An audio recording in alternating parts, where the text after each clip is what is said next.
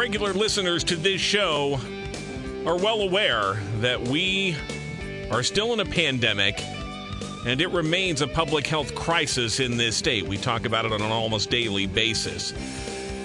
It's easy to get caught up in the statistics, the numbers, but each one of those numbers is a person, and when COVID touches them, it can impact them in very deep ways.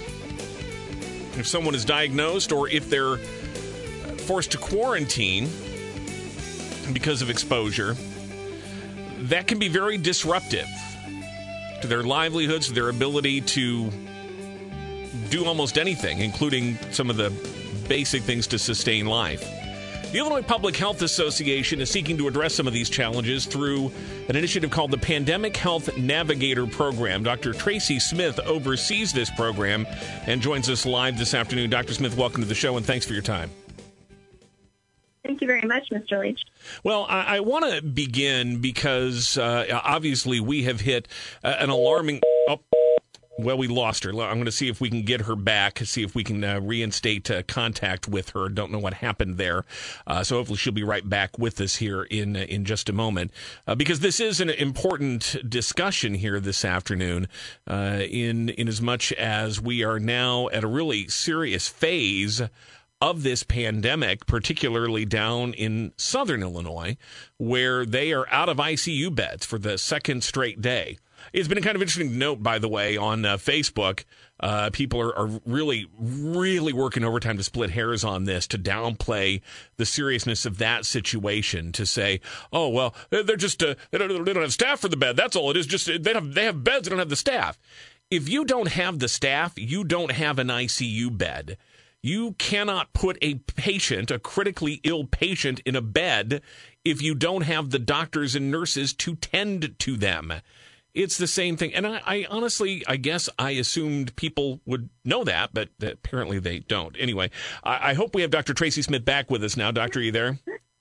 You sure do. I apologize. Some reason my phone just so wonderful technology in life, of right? Course. It, well, it's just one of the many challenges we're facing these days. But again, thank you for being here with us, Dr. Tracey Smith with the Illinois Public Health Association, the Pandemic Health Navigator Program. And uh, Doctor, we we were talking uh, before we reconnected with you about the fact that the pandemic has hit uh, a new and particularly troublesome phase, especially in Southern Illinois, where they are down to zero ICU beds. So not only do you have you know people wrestling with COVID, but people maybe with other serious health conditions conditions uh, who can't get the uh, critical care that they need because there's just simply no no beds available there.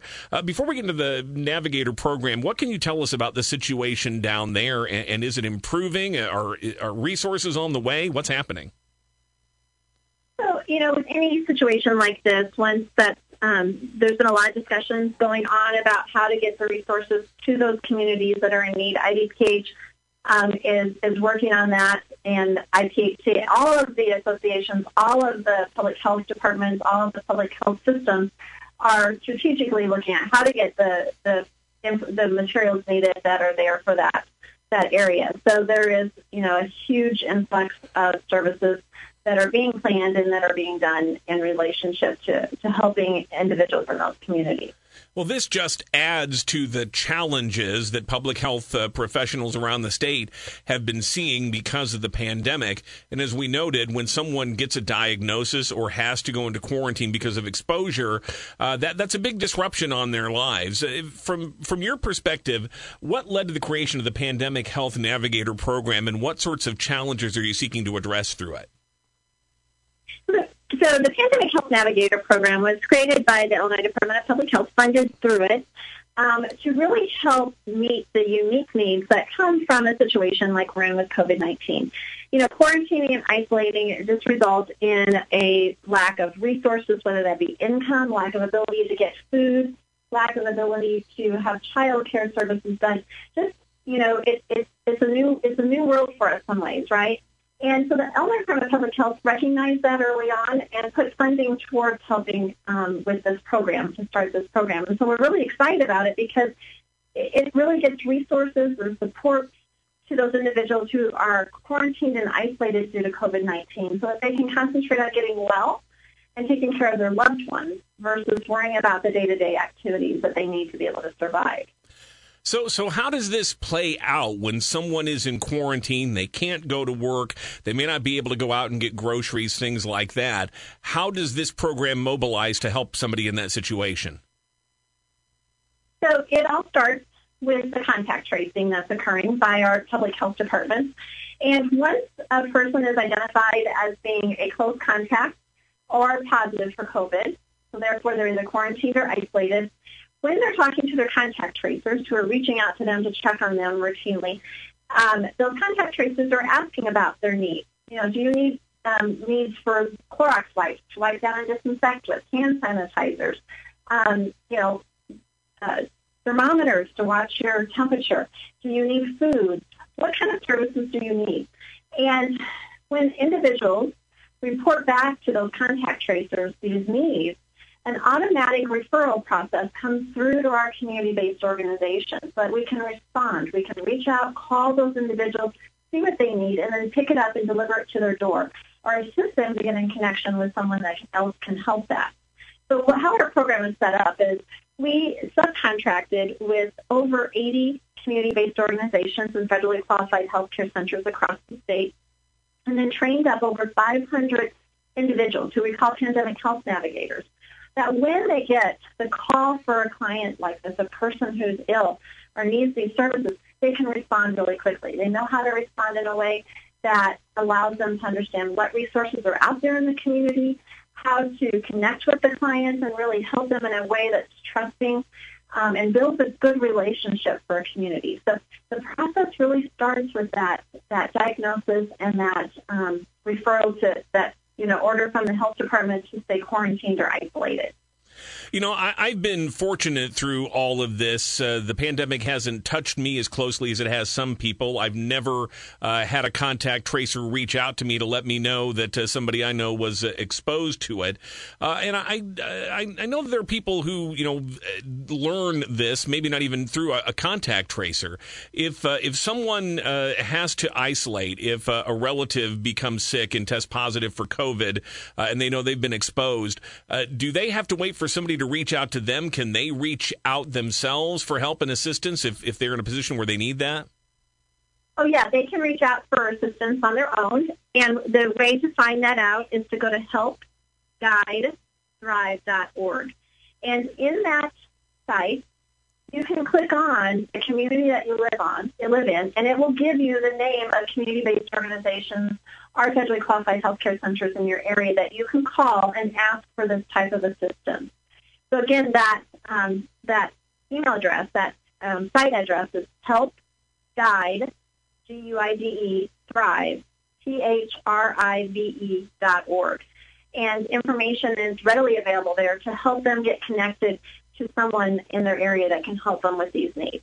HelpGuideThrive.org. This program began uh, when exactly, and and how how has it gone so far? What sort of reach have you had with it? So initial funding um, came through to us late last year, and we were able to get up and started with our program early in the spring. Um, since that March period of time where we were able to get individuals trained, hired, and placed out in the communities, we've served almost 14,000 requests for services from individuals who are isolated or quarantined. Again, we're talking. So with, we I'm sorry. No, no, we've been very we've been very happy with that response we know there are more individuals out there than are, than are being re, re, um, referred to us. So again, I really encourage individuals if you're in that isolation or quarantine space, you can talk to the contact tracers, or if you're not involved with a contact tracer, you can reach out directly to us through that that website. Again, we're talking with Dr. Tracey Smith of the Illinois Public Health Association about this Pandemic Health Navigator program. And in addition to uh, making sure that people who are in isolation because of the pandemic have access to the resources that they need, you, you've also taken on this challenge of trying to overcome vaccine hesitancy and to, to try to get some of these uh, lagging vaccination rates up in, in areas of the state where they have been uh, uh, uh, falling behind. Uh, tell me what that effort entails and, and how do you feel it's going so far? So, what we've really done with that effort is we have really worked with Illinois Department of Public Health to put together profiles of communities that tell us who's vaccinated and what and what census track and what zip codes. What does that look like? Um, for instance, I know where, for example, if I look at my youth, I know where my my lowest rate of immunization levels are for my youth in in certain zip codes, right? So we are first trying to make sure we can get to the data and that that data is accurate and we know what vaccination rates are. Once we know what the vaccination rates are, then we can look at who, who's not vaccinated, who's struggling with that um, that next step of vaccination. And so once we know the demographics of who may not be vaccinated, we bring in individuals from those communities, from those demographics to tell us why, what's going on, how can we help with this, and try to really create individualized approaches, whether that's community outreach, whether that's door-to-door, whether that's new educational um, brochures, whether that's videos, whether that's Twitter feeds, whether that's, um, uh, you know, all those different types of social media directions. We're really trying to see how do we reach those who, who have questions about the information the most. Also, our pandemic health navigators have a lot of training to be able to answer questions that individuals may have around the vaccinations. So again, they can call those pandemic health navigators and they can help them work through so they can make an informed decision about whether to get vaccinated or not. Um, so, you know, we're really trying to hit this from multi-directions, multi-ways, and, and very creative ways. Um, you know, using different types of videos and social media. I'm not a social media guru by any chance, but I have some wonderful people on staff that we've brought on and consultants to help us really look at this in a different perspective because we know that we need to reach different ages with different messages. Does this data give you any insight as to uh, what groups are, are most likely to need this kind of intervention to be resisting the vaccine? Is it socioeconomic? Is it based on politics, geography? What are the factors here that uh, have some parts of the state falling behind in this vaccination effort? So it's, it's still multivariate um, in the reasons for it. You know, we do see a significant number of under 20 not vaccinated. And, you know, part of that may be, you know, the vaccination is relatively new for them. Um, we also know that just being able to reach them in the ways that we, you know, our common ways that we've always used for years to reach folks, it doesn't fit into this current um, messaging model that folks like. So really having to be creative with the messaging that comes to our under 20-year-olds. Um, it, it, could be political for some places. It could be um, religious. It, you know, over the years there has been this the individuals who struggle with vaccinations for multiple reasons with different vaccinations. So this is nothing new for us to um, experience some um, concern about vaccination. It is. Uh, it's just that we're on a larger scale of looking at this. You know, we're we're in the midst of this fight. It's not over yet. Uh, it is all hands on deck, and the Illinois Public Health Association seeking to assist people not only in the vaccination effort, but again just to help with some of the basics of life for people whose lives have been turned upside down because of COVID. Dr. Tracey Smith with the Illinois Public Health Association. Give us that web address one more time for people who need assistance through the Pandemic Health Navigator program.